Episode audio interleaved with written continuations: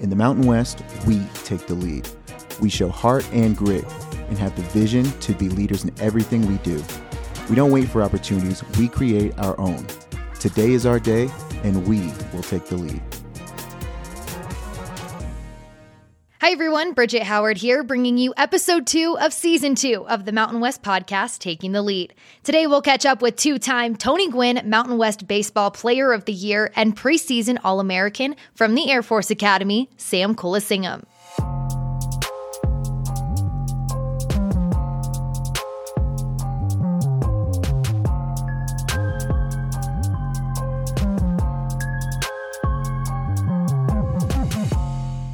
Kulasingam. let's welcome in Sam Kulasingam. Sam, happy baseball season. Welcome to Taking the Lead. How are things, my friend?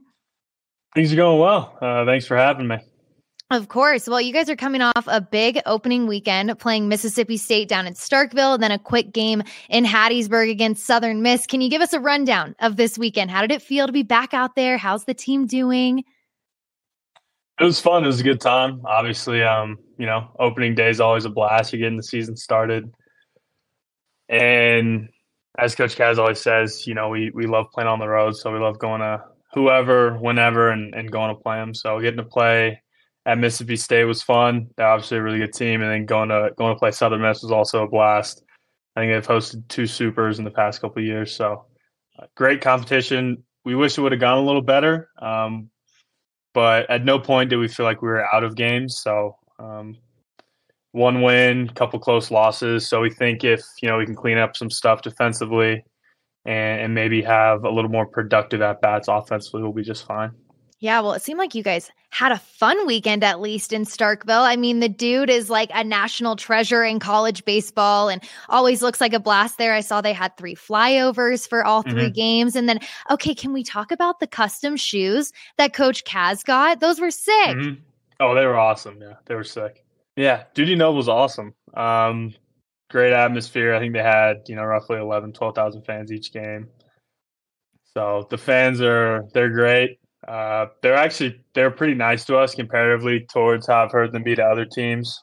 They fed us after the third game, tons of barbecue and stuff, which is awesome. But no, it's a, it's a, it's a great atmosphere. So it was super fun to get to experience something like that. Okay. Well, before we get into talking about this season and, and your career so far, let's talk about the exciting offseason that you had. The Blue Jays drafted you in the 17th round of the Major League Baseball draft, the 514th pick, a moment I'm sure you've dreamed about your whole life. So take me into that moment for you. Yeah, it's it's pretty surreal. Um, you know, and obviously leading up to the draft, you're talking to teams and stuff, but it, it doesn't really hit you until someone calls your name. And I actually didn't know at the time because um, day three is not televised. I was actually helping out with my old travel ball team just out of practice. And I get a call from Jay Thomason, our third baseman. He says, Hey, congrats, bro. I was like, About what? and uh, yeah, he was like, The Blue Jays picked you up. And I was like, Oh, man, I got to, I guess I got to call some people. So I, you know, I called my parents, obviously called the Blue Jays and stuff. So it's, it's, it's a surreal moment to grow up your whole life wanting to play professional baseball and that always kind of being your dream and it and it seeming so far fetched and then when it finally happens it's it's awesome. Yeah, you ultimately chose to return to the academy for your senior season. Why was it so important for you to come back? I think the biggest thing is the senior class that I'm with. I have so much faith in, and, and I love these guys. Um, you can go down the line, each and every one of them. Um, they they've either been a big contributor in the past couple years or they're definitely going to be this year. And I think I really think something special can happen this year with this group. And so that's not something I, I wanted to miss out on. So I definitely want to be a part of that. Yeah. What feedback did you get after being drafted? Mm-hmm. So a lot of it's defensive versatility. So even if not necessarily playing games in different positions, having the ability to. So maybe working on it here and there, being able to play second base, third base, corner outfield, just being versatile defensively. And the other thing was hitting for a little more power. So, you know, more doubles, triples, home runs, that kind of stuff. Well, we know you got the doubles in the bag. That that we know you can do. Well, I also wanted to ask you, former teammate Paul Skenes goes number one overall in the draft. Uh, I saw that he was a good buddy of yours during your time, uh, during his time at the Air Force Academy. Saw Kaz was there and former pitching coach Ryan Forrest. I mean, how cool was that to see him get the spotlight last year during the draft mm-hmm. after getting his start at the academy? It brought a huge smile to my face. The coolest thing about Paul is that, you know, on the outside, super serious, obviously extremely talented, but um, when you kind of open the doors into his real life, he works extremely hard. He's a goofy guy. He's he's fun to be around. But um, no, I was just I was so happy for him and and just knowing that you know all his all his work and all that has paid off for him. Absolutely. All right. Well, let's talk a little bit about Sam. You're from North Carolina. So tell us, how did you make it all the way to the Air Force Academy here in Colorado Springs? Why was that the landing spot for you? Um, so yeah, they they Kaz and I think it was actually one of the it was either Coach Rasinger, um, who was out West Virginia, or Coach Gilman. One of them saw me play down in Georgia and told my coach like, "Hey, we're we're kind of interested. We'd like to chat with this kid." And at the time I was like Air Force, like I don't know what that is. Um, I didn't know there was a I didn't know there were any academies besides West Point. I thought West Point was the only military academy. I didn't know there were more of them. I also didn't know military academies had sports. Even though I'd seen and heard of the Army Navy game in football, I really had never connected the dots. And I, honestly didn't want to. I didn't want to come here. Um, and my mom was like, "Hey, you know, they they asked me to come come visit." And my mom was like, "Hey, uh, just go see it. You know, see what it's like. Um, try to imagine yourself there and see what happens. So I came out on a visit and I loved it. So I came out. I just I saw the opportunities you can have out of here. Uh, all the all the cool jobs you get to go do after college is over with, and that that's kind of what sold me. Yeah, well, you talk about the service academies, and I know you guys are heading to Navy this weekend, big series on tap. Uh, can you give us some insight as to what service academy matchups are like for you as players? It's besides probably the conference tournament, they're the most looked forward to games of the whole season. And I, and the reason why is us and, and Army and Navy, we know that after this, we're all gonna fight for the same mission at the end of the day. But while we're here, we hate each other, you know, um, and not in terms of not not out of malice. Uh, you know, after the game, we'll we'll chat it up. Um, but when we're competing, we both we all just want to beat each other, and so it's super exciting getting to go into that atmosphere where nothing else matters. Last weekend doesn't matter. Next weekend doesn't matter. Um, it's just about winning that day. I have to imagine you mentioned Coach Kaz, and just when you came out here on your visit to Colorado Springs, I have to imagine his passion and just his love for the Air Force Academy really shined through to you as a recruit. So, um, for listeners, can you give us some insight as to what it's like to play for a coach like Coach Kazlausky, who just pours himself into this team and this program, having been an Air Force graduate and a former Falcon baseball player? It's like having a second dad, honestly. Um, and I know that's not something that most college baseball players can say about their coach because we go to him with so many things outside of baseball um, life stuff, relationship advice, Air Force stuff, school stuff, just asking you know how do i kind of balance all these things? We go to him with with so much stuff outside of baseball that him as a baseball coach is almost secondary and him as a mentor is kind of primary. So playing for him is awesome because uh, at the end of the day you know that he wants what's best for you in life not just in baseball well, it's not easy being a student athlete at the Air Force Academy. And I think being able to have a relationship like that with your coach is super valuable. And I have so much respect for all the student athletes at the Academy because I don't think people realize, and neither do I to the fullest extent, but I know enough to know that being a student and an athlete and training to defend our country and protect our freedoms is not easy, but you all make it look that way. So can you just give us a rundown of what a normal day looks like for you during the baseball season at the academy? So, yeah, well, you're waking up at you have morning formation three times a week. So um, you'll wake up at probably six to six fifteen. Morning formation will be at six thirty, and then after that, I'll go get breakfast at around seven. Class starts at seven thirty. You'll have class from seven thirty to eleven thirty. Um, then you'll have uh, lunch formation, lunch, and then you'll have a military training block after that. So that'll go until like 140 ish. We'll head down to the field right after that, practice from two to five, lift five to six. Get after that, you're going to the training room, ice bath, treatment, whatever else you need. Then you're heading up, grabbing dinner at the dining hall. You're back to your room by 7:30 ish, probably 7:30, 7:45, and uh, homework, study, go to sleep, and and do it all over again. There's no downtime, but you make it look easy. And I have to just say it right now. I appreciate you making time to come on and do this podcast, knowing that schedule. of course. Yes, ma'am. Well, like I've said, I mean, you make it look so easy. And I mean, boy, like when you look at the career you've had at the Air Force Academy, it's been amazing uh, to say the least. You're a two time Tony Gwynn Mountain West Player of the Year, joining CJ Cron, Mitch Garver, and DJ Peterson as the only players to ever win multiple Player of the Year honors in the Mountain West. So prior to you, no Falcon had ever won a Mountain West Player of the Year honor. Do you ever think about the significance of that and those names that yours is now alongside? Not particularly. I honestly think more about uh, the championships.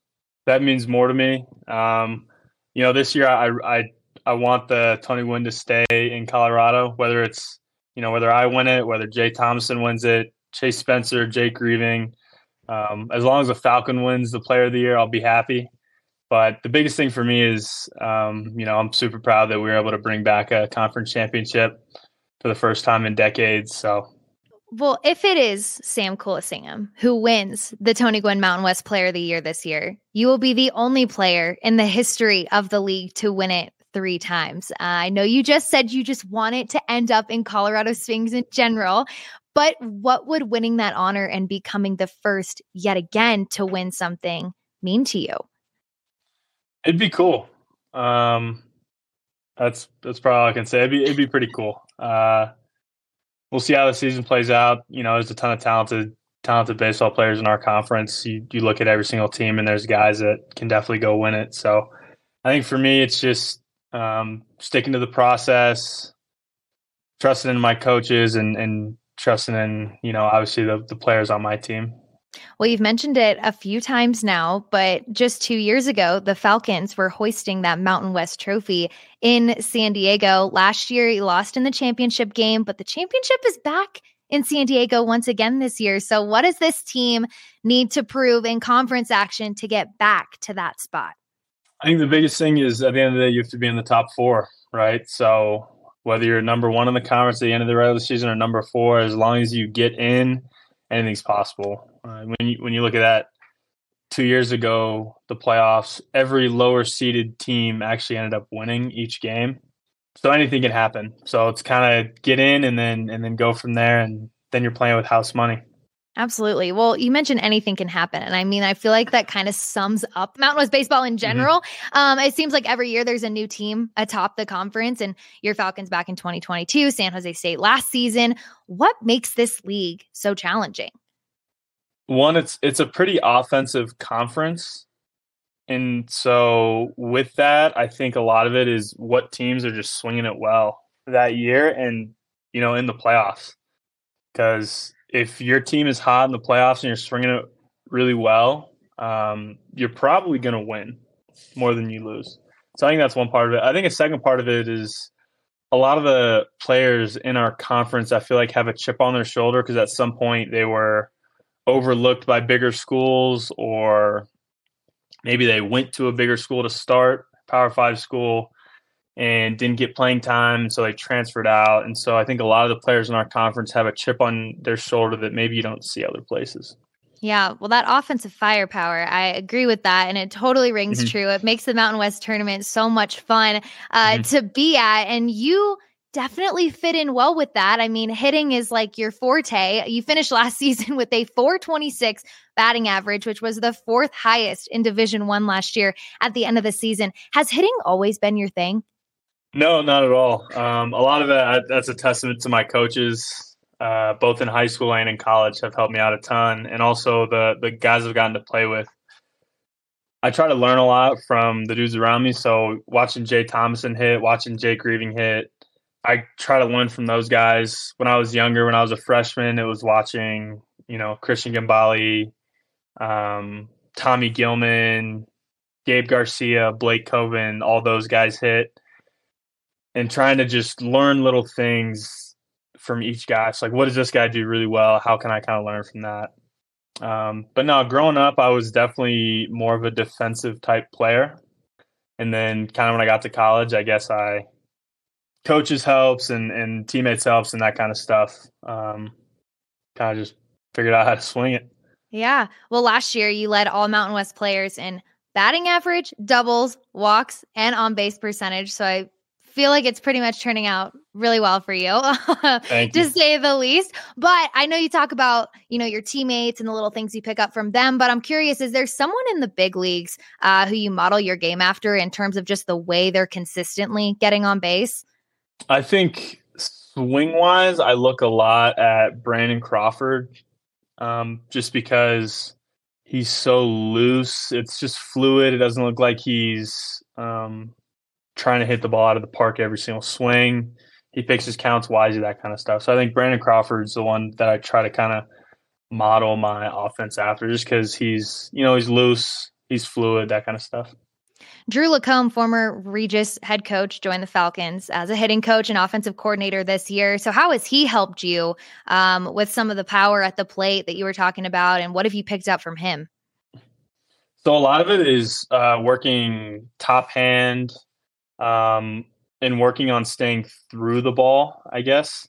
And so that's one thing he's kind of stressing to all of our guys is is staying through it and getting that true backspin kind of a lot easier to, you know, hit doubles and and have extra base hits when you're truly back back spinning balls instead of top spinning them or, or side spinning them. So I think the biggest thing is keeping that strong top hand and and really generating true backspin on balls.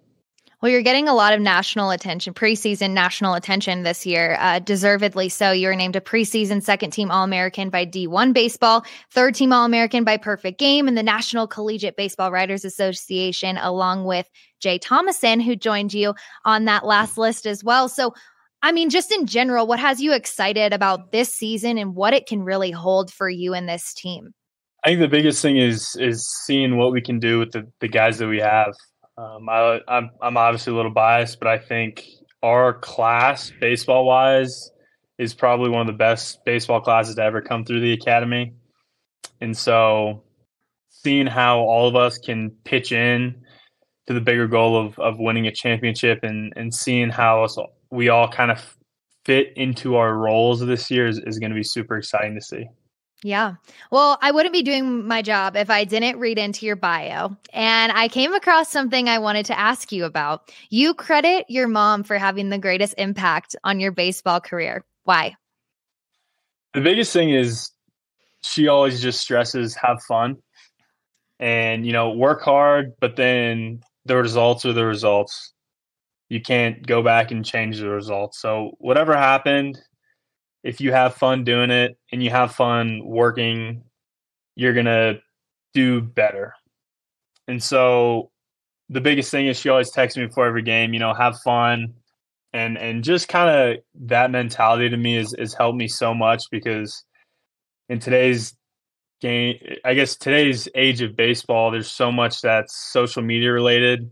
It pops up and it's like, oh, preseason this, and you're getting hundreds of likes, retweets, and and that can kind of lead to you feeling pressure for it almost that you have to meet these standards. But then I always just go back to you know what she texts me. It's go have fun, you know, go enjoy it, play for your teammates, and, and have a good time. And I think that kind of just grounds me and, and keeps me centered.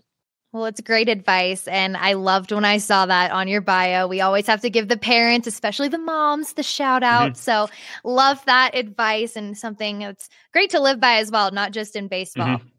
Well, Sam, last segment we've got here is the quick hitters. Okay, a couple fun questions to get to know Sammy K. Are you ready?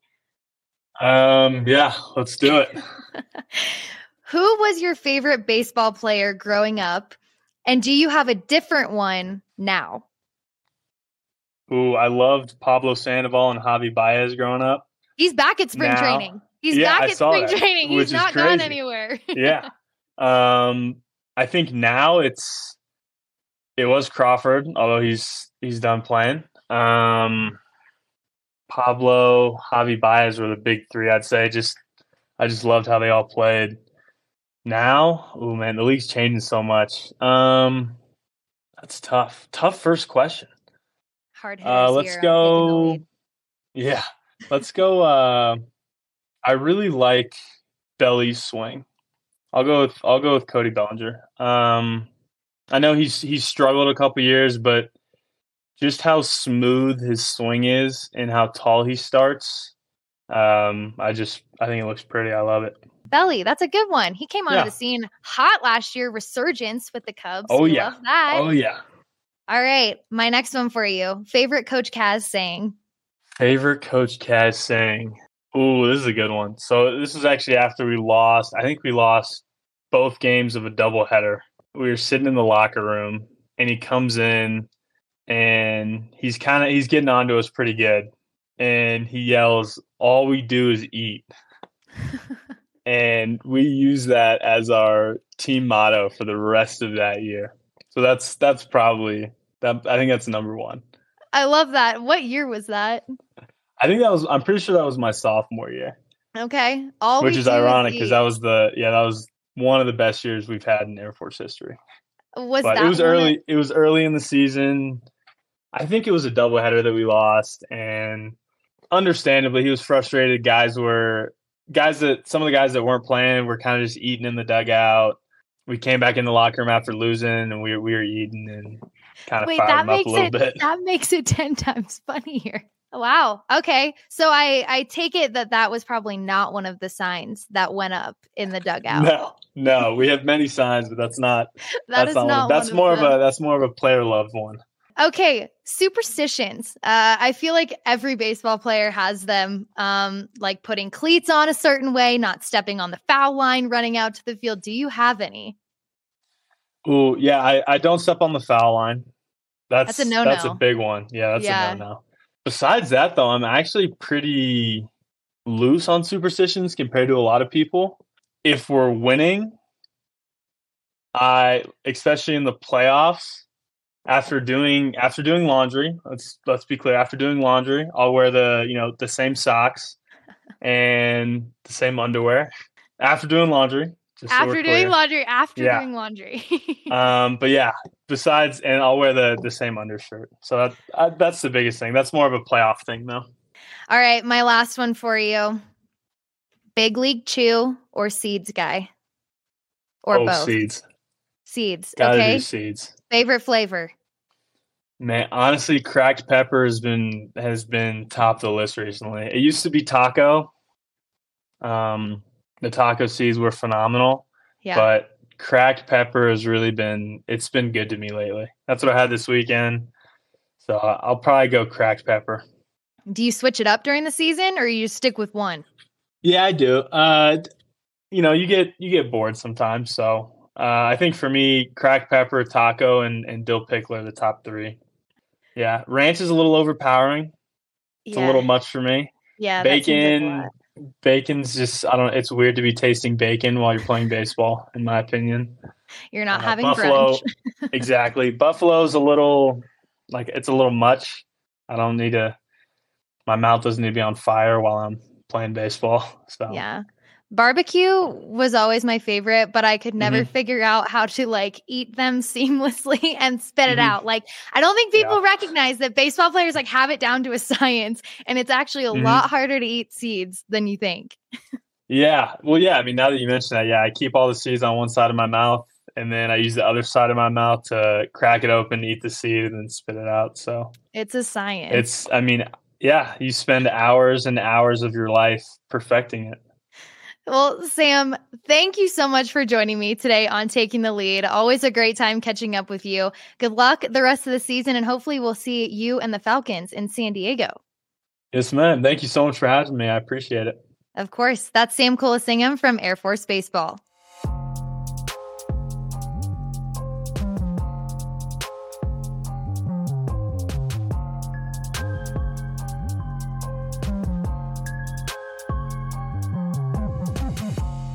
Join us this spring for more episodes of Taking the Lead, available on Apple, Spotify, and the SiriusXM app.